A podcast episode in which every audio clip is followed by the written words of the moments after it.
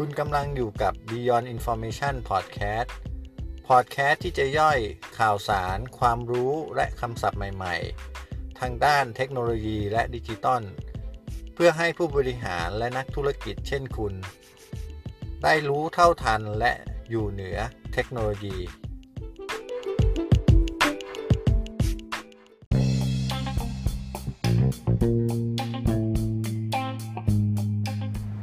ก็มาสู่ซีรีส์ที่ 2 นะครับ ก็เรื่องของ supply chain หรือ value chain นะครับผม episode นี้จะพูดในเรื่องของโรงงานอุตสาหกรรมนะครับ แล้วก็จะไปเชื่อมโยงยังไงกับตัว supply chain นะครับ โดยเน้นไปที่การใช้ digital solution นะครับผมก่อนเข้าเนื้อหานะครับผมก็ อย่างที่ถ้าทุกท่านได้ได้ฟังมาแล้วก็ถ้าติดตามมาพอสมควรนะครับ ก็ผมจะมีส่วนที่ไม่ได้จัดเป็นซีรีส์นะครับ พวกนั้นก็จะจะกระจายกระจายเป็นตอนๆนะครับ ก็คือจบในตอนนะครับ แล้วก็มีที่เป็นซีรีส์ก็ซีรีส์ที่แล้วจะเป็นเรื่องของ buzzword นะครับผมก็พูดในส่วนของคำที่อินเทนนะครับ แล้วก็เอามันมาผูก ร้อยเรื่องกันนะครับ ให้ท่านนึกออกแล้วก็เอาไปใช้ในธุรกิจจริงได้นะครับซีรีส์นี้จะเป็นซีรีส์ที่2นะครับผมก็จะพูดเรื่องของ supply chain แล้วก็ value chain นะครับมุ่งเน้นอะไร อันนี้จะมุ่งเน้นให้ท่านนึกออกนะครับว่าในธุรกิจของท่านเนี่ยมันพร้อมแล้วหรือยังนะครับที่จะ ไปในส่วนของ transformation เป็นเป็นดิจิตอลนะครับ หรือว่า transformation จากอะไรไปเป็นอะไรนะครับผม ก็เข้าเนื้อหานะครับ ตัวแรกเนี่ยก็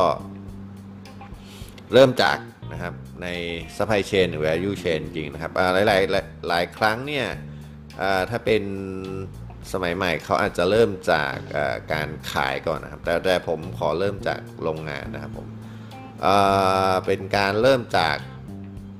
ปลายไปหาต้นนะครับ เพราะว่าถ้าพูดถึงโรงงานแล้วมันจะเกี่ยวข้องกับหลายภาคส่วนมากกว่าครับผมแล้วก็มี supply chain ที่ค่อนข้างยาว แล้วก็กว้างมากกว่านะครับผม ทีนี้ตัว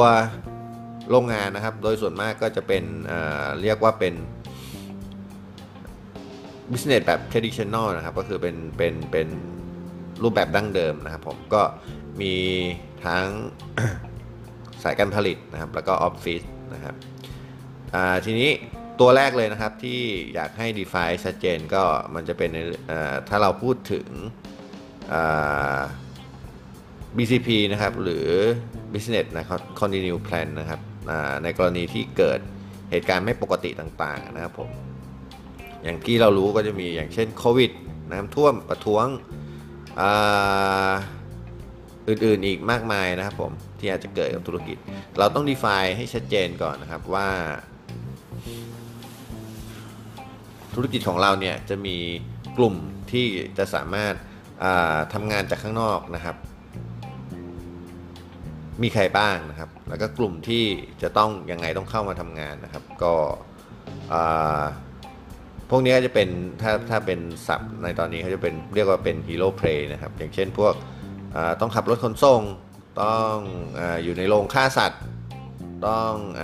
เปิดเครื่องการผลิตอะไรพวกนี้นะครับเ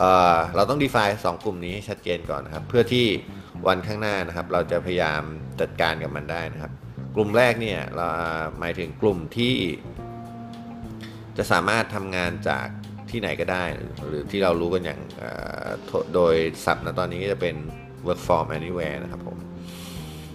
หรือถ้าองค์กรเราดูแล้วเนี่ยมันยังไม่มีหรือว่ามีไม่ได้นะครับในกลุ่มนี้เนี่ยแต่จริงๆแล้วเนี่ยเมื่อเมื่อวิเคราะห์แล้วจะมีได้เนี่ยสิ่งที่จะสังเกตง่าย ๆเลยนะครับว่ากลุ่มพวกนี้ถ้าเกิด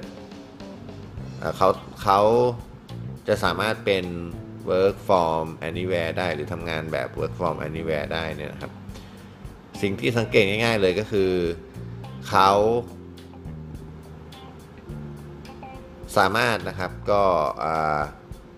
ทำงานกับระบบคอมพิวเตอร์เป็นส่วนใหญ่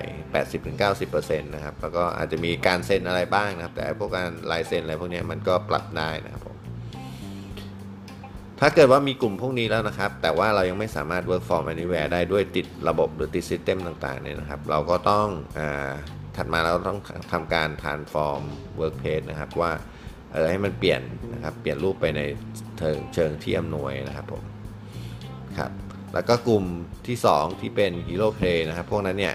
อตอนนี้เราถ้ายังไม่เปลี่ยนอะไรมากก็คือให้แค่รู้ไว้ว่ากลุ่มพวกนี้ต้องต้องมีมาตรการอะไรให้เขาบ้างอย่างเช่นเรื่องของอการป้องกันอะไรพวกนี้นะครับผมแล้วก็แต่วันข้างหน้าเนี่ยเราอาจจะเปลี่ยน ให้มาเป็น unmanned factory นะครับ หรือว่าบางส่วนก็จะสับไปให้เวนเดอร์นะครับต่างๆที่ที่เขาป้องกันดีอยู่แล้วหรือไม่อยู่ในพื้นที่ที่ไม่ได้มีความเสี่ยง เช่น ถ้าน้ำท่วมมันก็จะมีพื้นที่ที่น้ำไม่ท่วม ถ้ากรณีที่ไม่ให้ติดโรคระบาดแบบโควิด มันก็จะมีพื้นที่ที่อาจจะไม่ติดโรคระบาดเนี่ยให้เขาทำงานแทนนะครับผม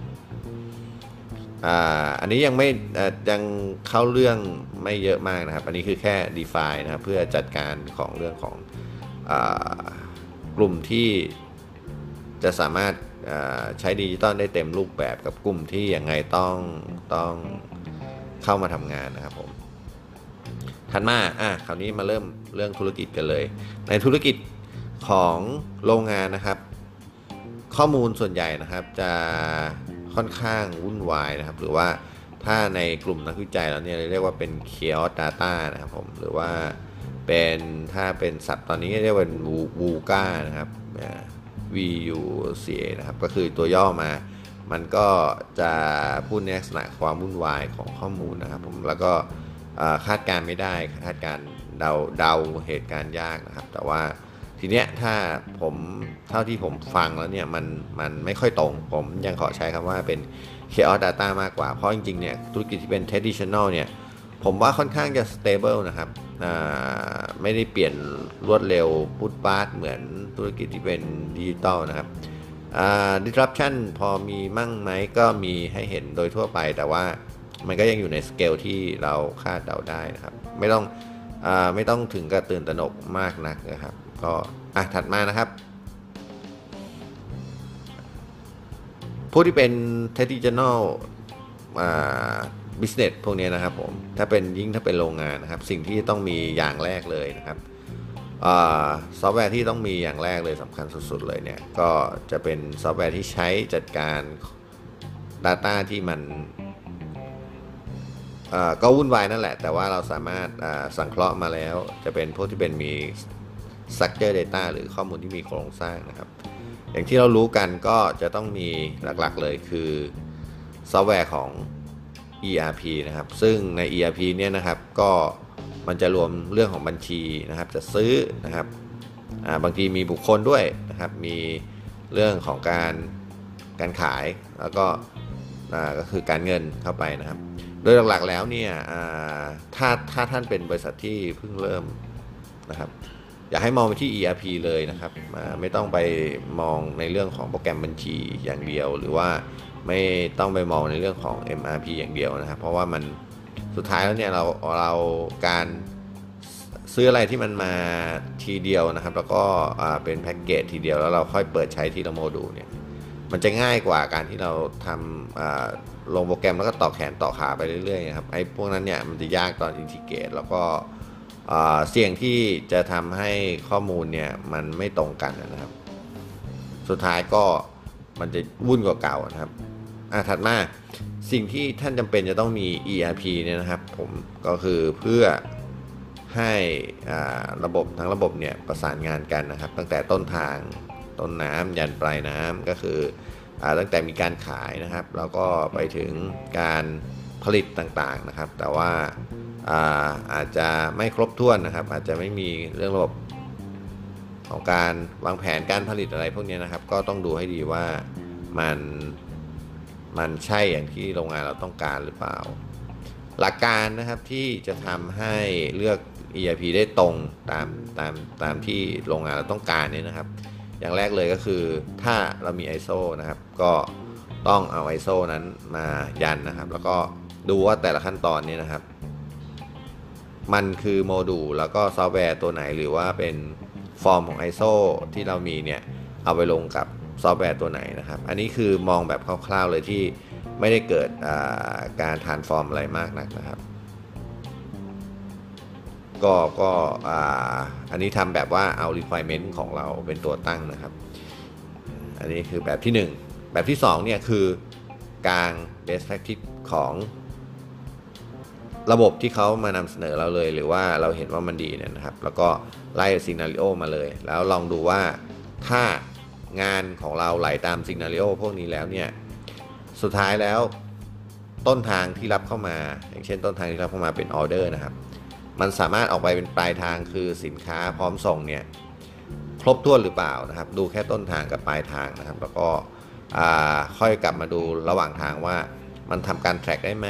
มันทำการ วางแผนการผลิตได้ไหมนะครับถ้าเกิดทำได้นะครับ ซึ่งมันอาจจะไม่ตรงกับระบบงานที่เราวางไว้ อย่างเงี้ยบางทีก็เกิดขึ้นนะครับ แล้วก็เป็นการที่เราใช้ best practice หรือเป็นframework หรือแพลตฟอร์มของซอฟต์แวร์นั้นๆเนี่ยเข้ามาช่วยงานเรานะครับถ้าเป็นลูกค้าในปัจจุบันที่ผมพยายามจะ convince เนี่ยก็จะอยากให้เขาดูในแบบที่ 2 ก่อนนะครับ เพราะว่าเชื่อว่าการเติบโตของโรงงานทุกคนจะเชื่อว่าโรงงาน ของตัวเองเนี่ยมีคุณลักษณะพอสมควรแล้วก็จะคิดว่าตัวเองเนี่ยไม่เหมือนใคร แต่แต่จะบอกว่าในโลกของซอฟต์แวร์เนี่ยครับเราก็จะเจอมามากมายครับก็คือ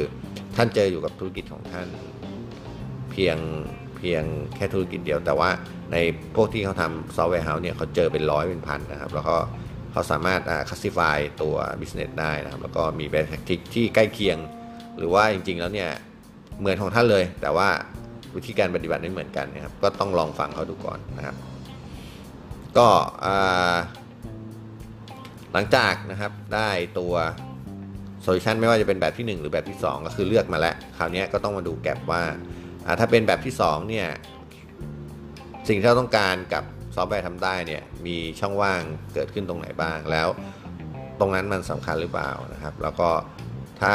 สำคัญเราจะ เป็นในกรณีที่เป็นเอาไว้ที่หลังได้นะครับ เป็นหรือว่าต้องทำนะตอนนี้เลยนะครับผมก็อันเนี้ยลำดับที่ 2 ก็คือหลังจากเลือกได้แล้วนะครับลำดับที่ 2 ก็ต้องมาทำแกลบ analysis นะครับพอทำแกลบ analysis แล้วเนี่ยเราก็จะเห็นว่าสิ่งอะไรที่เราต้องการ คราวนี้ก็เข้าไปสู่นะครับ ส่วนที่ 3 ซึ่งจะยาวมากก็เป็นส่วนของการทำ โปรเจกต์นะครับโปรเจกต์ก็ในนี้ก็จะมีทั้ง project management มี scope of work นะครับคือตรงแล้วก็เป็นการ implement นะครับในส่วนที่4นะครับมันก็หลักๆแล้วเนี่ยในการทำให้